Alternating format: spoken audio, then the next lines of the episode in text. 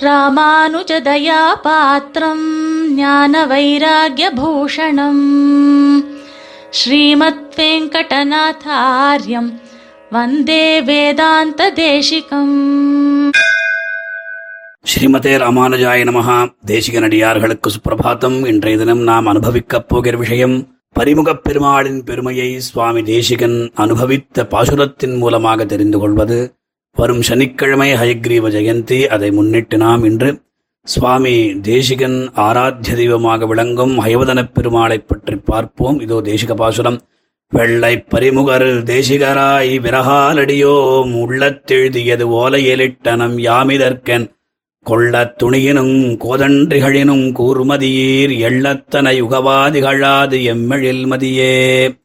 தேசிக பிரபந்தத்தில் அதிகார சங்கிரகத்தில் ஐம்பத்தாறாவது பாசுரம் கடைசி பாசுரம் சாத்துமரை பாசுரமும் ரகசியத்ரேசாரத்தில் நிகமனாதிகாரத்தில் கடைசி பாசுரம் ரகசியத்ரேசார ஆரம்பத்தில் சுவாமி தேசிகன் ஆபகவத்த பிரதிதா மனகாம் ஆச்சாரிய சந்ததிம் வந்தே மனசிமயத் பிரசாதாத் வசதி ரகசியத்ர ரகசியத்ரிய சாரோயம் என்று எம்பெருமானைத் தொடங்கி ஆச்சாரிய பரம்பரையை நான் வணங்குகிறேன் என்று சாதித்த சுவாமி கடைசியில் அந்த ஆச்சாரியன் யார்? அடியேனுக்கு இந்த ரகசியத்ரேசாரம் என்கிற கிரந்தத்தை முடித்துக் கொடுத்தவர் யார் என்று எல்லோருக்கும் சம்சயம் வராதபடி சாக்ஷாத் அந்த ஹயக்ரீவன் தான் பரிமுகப் பெருமான் தான். நான் இந்த கிரந்தத்தையோ இந்த கிரந்தங்களையோ எழுதுவதில்லை. ஹயக்ரீவன் ஆச்சாரியராய் தோன்றி என் மனத்தில் புகுந்து என்னை உபகரணமாக வைத்து எழுத வைக்கிறார் என்று சுவாமி மிகுந்த பக்தியுடன் பணிவுடன் தெரிவிக்கிறார். இவ்வளவு கிரந்தங்களுக்கு காரணகர்த்தா வாகீசன்தான் என்று சுவாமி தேசிகனுடைய திருவுள்ளம் லோகத்தினுடைய போக்கை நன்கு அறிந்தவர் நம் சுவாமி. லோகோ பின்னருச்சிகி என்று காளிதாசனுடைய சூக்தி. பர்திருஹரி என்கின்ற ஒரு கவி சுபாஷித திரிசதி என்ற ஒரு கிரந்தத்தை இயற்றினான். அதுல முதல் ஸ்லோகமே நான் இந்த கிரந்தத்தை எழுதணும் என்று ஆசைப்படுகிறேன். அதே சமயத்தில் இந்த கிரந்தத்தை யாரும் ஆதரிக்க மாட்டார்கள். லோகத்தில் இருக்கின்ற மனிதர்களுடைய சுவாவம் அப்பேற்பட்டது என்று போத்தாரோ மத்சரகிரஸ்தாக பிரபவ ஸ்மயதூஷிதாக அபோதோபகதாச்சைவ ஜீர்ணமங்கே சுபாஷிதம் என்று அறிவாளிகள் அசூயையினால் ஆதரிக்க மாட்டார்கள். அரசர்கள் அகங்காரத்தினால் உதாசீனப்படுத்துவார்கள். அறிவில்லாதவர்கள் இதை பார்க்கவே மாட்டார்கள். ஆதலால் இது என்னோடையே போகட்டும் ஜீர்ணமாகட்டும் என்று இந்த ஸ்லோகத்தினுடைய பொருள். இந்த பாசுரத்தில் சுவாமியும் எனக்கு எந்தவித சம்பந்தமும் இல்லை குணதோஷங்கள் கூறுவர்கள் அநேகம் பேர் இருப்பார்கள். நான் எதையும் பாராட்டிக்க மாட்டேன். எல்லாம் அவனுடைய செயல் என்று தள்ள தெளிவாக கூறுகிறார். பாசுரத்தினுடைய பொருளை பார்ப்போம். வெள்ளை பரிமுகர் தேசிகராய். அந்த ஹயக்ரீவ மூர்த்தியினுடைய ஒரு ஸ்வரூபம் வெண்ணிறமேனியன் அதாவது குதிரைய முகமுடையவன் ஹயக்ரீவ பெருமாள் சுத்த ஸ்படிக மணிபூபர் பிரதிபடம் என்று சுவாமி சாதிக்கிறார். அவர் அந்த ஹயக்ரீவனே ஆச்சாரியராக தோன்றி அவதரித்து வெள்ளை பெருமுகர் தேசிகராய் தேசிக சப்தத்துக்கு ஆச்சாரியன் என்ற அர்த்தம் சுவாமி தேசிகன் ஞாச விம்சதியில் ரொம்ப அழகாக இந்த விஷயத்தை சாதிக்கிறார். விரகால் அதாவது உபதேசமென்றும் சாசனத்தால் அதாவது ஒரு எழுதுகோலார் அடியோம் உள்ளத்து எழுதியது. அடியோங்களுடைய சுவாமி தேசிகன் சாதிக்கிறார் அடியோங்களுடைய உள்ளத்தில் மனத்தில் எழுதிய விஷயத்தை யாம் ஓலையில் இட்டனம். நாம் அந்த ஏட்டில் அதாவது தாழபத்திரத்தில் எழுதினோம். அதாவது மனசாகிற ஓலையில் ஹயவதனன் எழுதி கொடுக்க அதை புஸ்தகத்தில் எழுதின கர்த்திருவ மாத்திரம்தான் எமக்கு. இந்த பிரபந்தத்துக்கு பிரதான கர்த்தா சாட்சாத்து ஹயக்ரீவன் தான் அடியேன். லேகனீஸ்தானியன்தான். தயாசதகத்திலும் நம் பார்க்கலாம் சுவாமி. வேதாந்த தேசிகபதே வினிவேஷ்ய பாலம் என்கிற ஸ்லோகத்தில் வீணாஸ்தானத்தில் அடியேன் உள்ளேன். அதை வாசித்தவன் வெங்கடநாதன் தான் என்று தெரிவித்தார். ஆக இனி என்ன குறை எமக்கு? எந்த விதமான பாரமுமில்லை. ஆன பின்பு இதற்கு என் இந்த பிரபந்தத்துக்கு என்ன குற்றம் உண்டு சாட்சாத் அயக்ரீவனாலே எழுதப்பட்ட இந்த பிரபந்தத்துக்கு எந்த விதமான குற்றமில்லை. என்ன தோஷம் வரும்? மனுஷ்ய கர்த்தகமாயிருந்தால் தோஷங்கள் நேரிடலாம். ஆனா பகவத் கர்த்தகமானபடியால் எவ்வித தோஷங்களும் நேரிடாது என்று இதனுடைய உட்பொருள். அதை காண்பிக்கிறார் கூர்மதியீர் என்று சம்போதிக்கிறார் சுவாமி. அதாவது லோகத்தில் வசிக்கின்ற புத்திசாலிகளே ஒரு கிரந்தத்தின் குணதோஷங்களை நன்கு விசாரிப்பவர்கள் மகான்கள். அவர்களுக்கு சம்மதமா இல்லையா என்று முதல்ல தெரிய வேண்டும். மகாகவி காளிதாசன் ரகுவம்சம் என்கிற காவியத்து காவியத்தை எழுதும் போது நான் எழுதும் இந்த ரகுவம்ச மகாகாவியத்தை பெரியோர்கள் நன்கு ஆராய வேண்டும். அவர்கள் செவிசாய்த்து கேட்க வேண்டும். அதாவது அதற்கு உதாரணமாக ஒரு பொன் அதாவது ஸ்வர்ணம் ஒரு இருபத்தி ரெண்டு கேரக்டரோ இருபத்தி நாலு கேரக்டரோ என்று சொல்லுகிறோம் இல்லவா? அது பரிசுத்தமானதா அல்லது வேறு உலோகத்தின் கலப்பை அடைந்திருப்பதால் அதனால மட்டமானதா என்பது அது எப்படி பார்க்கணும்னா அதை நெருப்பில் காய்ச்சி பார்த்தால் தான் தெரியும்.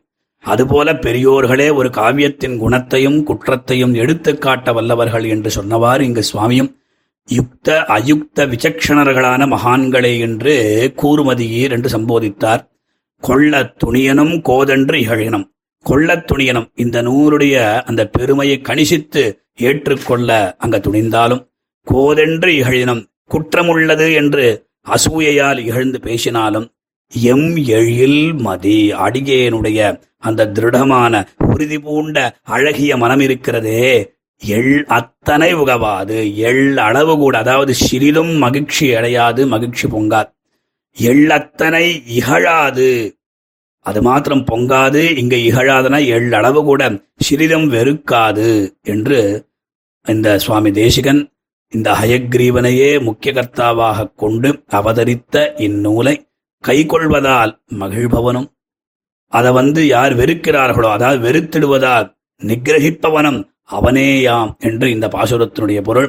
பெரியோர்கள் இந்த பாசுரத்திற்கு வியாக்கியானம் எழுதும்பொழுது சாட்சாத் நாராயணோ தேவா கிருத்வா மர்த்தவயீம் தனும் மக்னானுத்தரத்தை லோகாத்து காருண்யாத்து சாஸ்திரபாணினா என்றவாறு அந்த எம்பெருமான் ஆச்சாரியனாக தோன்றி சாஸ்திரம் என்கிற அஸ்திரத்தினால் அவர்களை தன்னடிச் சோதிக்கு சேர்ப்பிப்பான் என்றவாறு இங்கு வெள்ளைப் பெருமுகர் தேசிகராய் அதாவது ஹயக்ரீவனே வாதிகம்சாம்புவாகரான கிடாம்பிய புள்ளாராய் அவதரித்து இவ்வளவு காரியங்களை செய்து வைத்தபடி பெரியோர்கள் பணிப்பர். ராமானுஜாரியாது ஆப்திரேயாது மாதுலாது சகலாக கலாகா அவாப விம்சப்தத்தேயா தஸ்மை பிராஜ்ஞாய மங்களம் என்கின்ற ஸ்லோகம்தான் இதற்கு பிரமாணம்.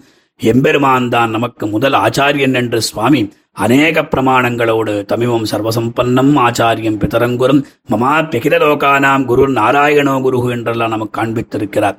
எம்பெருமானுடைய முதல் அவதாரம் ஹயக்ரீவ அவதார் பிரபலமாக பேசப்படும் பத்து அவதாரங்களும் மற்ற அவதாரங்களும் பிற்பாடு ஏற்பட்டனவர் திருமங்கை ஆழ்வாரும் வசையில் நான்மறைகடுத்தவம் மலரையற்கருளி முன் பரிமுகமாய் ஈசகுள் வேதநூல் என்றிவ பயந்தவனே எனக்கருள் புரியே என்றும் முன்னெவ்வே உலகமிருள் மண்டி உண்ண முனிவருடு தானவர்கள் திசைப்ப வந்து பன்னுகலை நால்வேதப் பொருளையெல்லாம் பரிமுகமாய் அருடைய பரமன் காண்மின் என்று அனுபவித்தார். கலியுகநாதனான திருவேங்கடமுடையான். கல்வத் கல்வித் தெய்வமான ஹயக்ரீவர் ஆச்சாரிய சார்வம சுவாமி தேசிகன் அவதரித்த திருநக்ஷத்திரம் ஸ்ரவணம். ஹயக்ரீவாவதாரம் ஸ்ராவண்யாம் ஸ்ரவணே ரிக்ஷே ஹயக்ரீவோஹ்யஜாயத மது கைட்டபநாசாய வேததானாய வேதசே என்கிற புராண ஸ்லோகத்தை நாம் இங்கு அறியலாம். நம் சம்பிரதாயத்தில் மட்டுமல்ல இதர சம்பிரதாயஸ்தர்களும் ஹயக்ரீவ உபாசகர்களாக திகழ்கிறார்கள். அதுல முக்கியமானவர் ஜெகநாத பண்டிதர் அப்பைய தீட்சிதர் காலத்தில் இருந்தவர். அங்கு நடந்த ஒரு சம்பவத்தை ஒரு விற்த்தாந்தத்தை அடியேன் தெரிவிக்க ஆசைப்படுகிறேன். அந்த ரசகங்காதரம் என்கிற காவியத்தை இயற்றிய பண்டித ஜெகநாதன் ஒரு சமயத்தில் அதாவது வடநாட்டில் இருக்கும்போது கங்கைக்கரை படிக்கட்டில் ஒரு முஸ்லீம் பெண் அருகில் உறங்கிக் கொண்டிருந்தாராம். அப்பைய தீட்சிதர் அந்த காசிக்கு அஹ், அங்க சென்றிருந்த போது விடியற் காலையில் கங்கையில் ஸ்நானம் செய்துவிட்டு அந்த படியேறி வரும்போது பண்டித ஜெகநாதனை பார்த்து நீ காசியில் கங்கைக்கரையில் இருக்கிறாய். அதனால் எந்த இழிநிலையில் இருந்தாலும் நல்ல கதியை அடைந்து விடுவாய் என்று சொல்லிக் கொண்டே சென்று விட்டாராம். மறுபடியும் அந்த சாயங்காலம் சந்தியாவந்தனம் பண்ண அப்பைய தீட்சிதர் அதே கங்கை படித்துறைக்கு வந்தாராம். அப்போது கரையில் இருந்த பண்டித ஜெகநாதன் தீட்சிதரே காலையில் எனது நற்கதியை பற்றி கூறினேர். நான் உமக்கு ஒரு நற்கதியை செய்ய நினைக்கிறேன். நீர் சிரமப்பட்டு படிகளில் இறங்கி கங்கை நீருக்கு அருகில் செல்ல வேண்டாம்.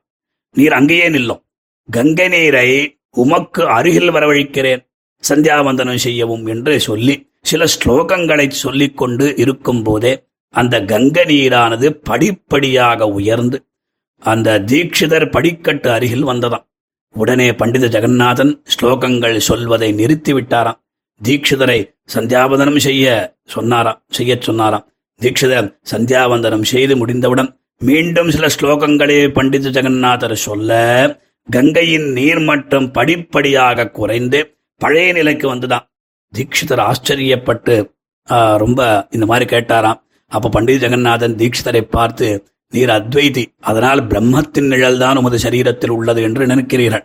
ஆனால் பகவானே என்னுடைய உடம்பில் அந்தரியாமியாக இருந்து ஆட்கொள்கிறான் என்று நான் நினைக்கிறேன். இந்த உடம்பு உள்ளவரே தான் இந்த சம்சார சம்பந்தம் என்பதை நான் நன்றாக அறிந்தவன். நான் ஸ்ரீ ஹயக்ரீவ மந்திரோபாசகன். இன்று நீர் கண்டதும் அவன் செயல்தான். ஸ்ரீ ஹயக்ரீவன் தான் பகவானின் முதல் அவதார். அவன் இன்றும் ஹவ்ய கவ்ய புக்தாவாய் அவதார தசையிலேயே எழுந்தருளிருக்கிறான் அவனது அவதார சமாபனம் மகாப்பிரடயத்துக்கு பின்புதான் அவன் அருளே என்னை நல்ல கதியை அடைவிக்கும். நீர் கவலைப்பட வேண்டாம் என்று சொன்னாராம். இதை கேட்ட தீட்சிதர் வேறு ஒன்றும் சொல்லாம அங்கேந்து அவர் கிளம்பி விட்டாராம் ஜெகநாத பண்டிதன் அப்போது கூறிய ஸ்லோகங்கள் தான் கங்கா லஹரி என்கிற காவியமாக விளங்குகிறது.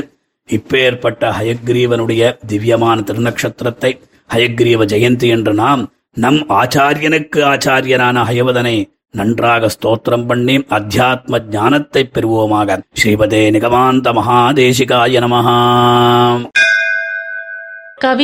कवितार्किकसिंहाय कल्याणगुणशालिने श्रीमते वेङ्कटेशाय वेदान्तगुरवे नमः